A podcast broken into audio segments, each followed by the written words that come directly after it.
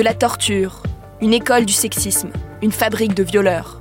Ces mots, ce sont ceux de Sylvie Pierre Brossolette, présidente du Haut Conseil à l'égalité entre les hommes et les femmes. Dans un rapport publié ce mercredi, l'instance épingle l'industrie pornographique. 90% des contenus diffusés sur les plateformes contiennent de la violence physique ou verbale. Des contenus donc passibles de poursuites pénales pour les sites mis en cause. Mais quelle est vraiment leur responsabilité et quelles sont les solutions pour enrayer la diffusion de ces contenus violents en ligne? On pose la question à Luc Chagnon, journaliste pour Tech Co, la vertical tech de BFM TV. Ce rapport, donc, il a été publié par le Haut Conseil à l'égalité entre les hommes et les femmes. Et en gros, il explique que l'industrie pornographique est devenue, entre guillemets, un système d'exploitation sexuelle à l'échelle industrielle. Donc voilà, c'est pas rien. Et que le milieu est gangréné par des comportements considérés comme illégaux, donc euh, des violences sexistes, de la barbarie, torture, de l'apologie de l'inceste, etc. Donc il affirme que 90% euh, des contenus pornographiques contiendraient des actes de violence comme ça. Et euh, il explique que ces actes de violence encourageraient la reproduction de comportements sexistes et qu'il faut donc lutter contre ça. Le Haut Conseil à l'égalité réclame une politique pénale à l'encontre des sites et des plateformes pornographiques.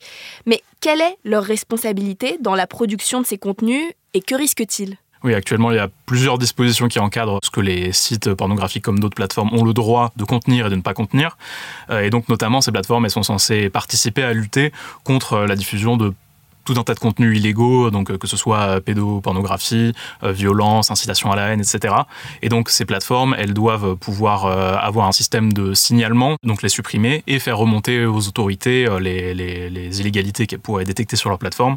Et si elles le font pas, elles s'exposent évidemment à des amendes et à des sanctions, en tout cas pour les responsables. Mais pour des plateformes qui sont localisées à l'étranger, ça peut être compliqué à appliquer. Il y a aussi l'obligation légale, bien sûr, de contrôler l'âge des utilisateurs, mais qui pour le moment n'est pas encore appliquée parce que ça fait l'objet de beaucoup de débats et de, procédures judiciaires, parce que pour le moment, on n'a pas vraiment de technique euh, consensuelle qui permettrait de contrôler si un utilisateur est mineur ou pas quand il rentre sur un site. Et quelles sont les solutions qui sont euh, proposées pour enrayer la diffusion de ces contenus violents? Le rapport fait plusieurs propositions au niveau juridique, déjà préciser les définitions de certains, certains chefs d'accusation et en créer d'autres pour euh, vraiment davantage encadrer la production des contenus pornographiques. Et au niveau technique aussi, il fait d'autres propositions, notamment pour permettre de retirer euh, les vidéos euh, plus rapidement, les vidéos qui contiendraient ce genre de, violence. Alors ça passerait par la plateforme Pharos, donc qui existe déjà et qui permet de signaler par exemple les, contenus euh, pédopornographiques ou d'incitation à la haine qu'on trouverait sur Internet.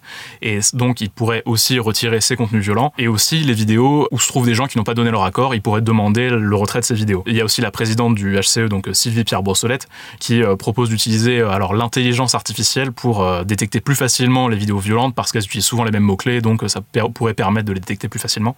Mais euh, voilà, ces conclusions euh, du rapport, elles font pas forcément l'unanimité. Il y a beaucoup de professionnels et d'associations qui, euh, qui estiment que certaines descriptions sont caricaturales, qu'elles ne représentent pas vraiment l'industrie et que le Conseil n'a pas entendu de professionnels avant de publier ce rapport.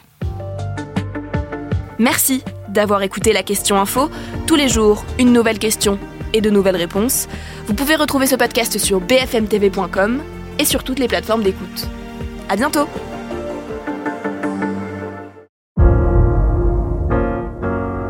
Vous avez aimé écouter la question info?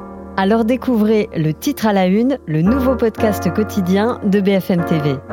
Les grands récits de l'actualité, des témoignages intimes, c'est tous les soirs sur vos plateformes préférées. À bientôt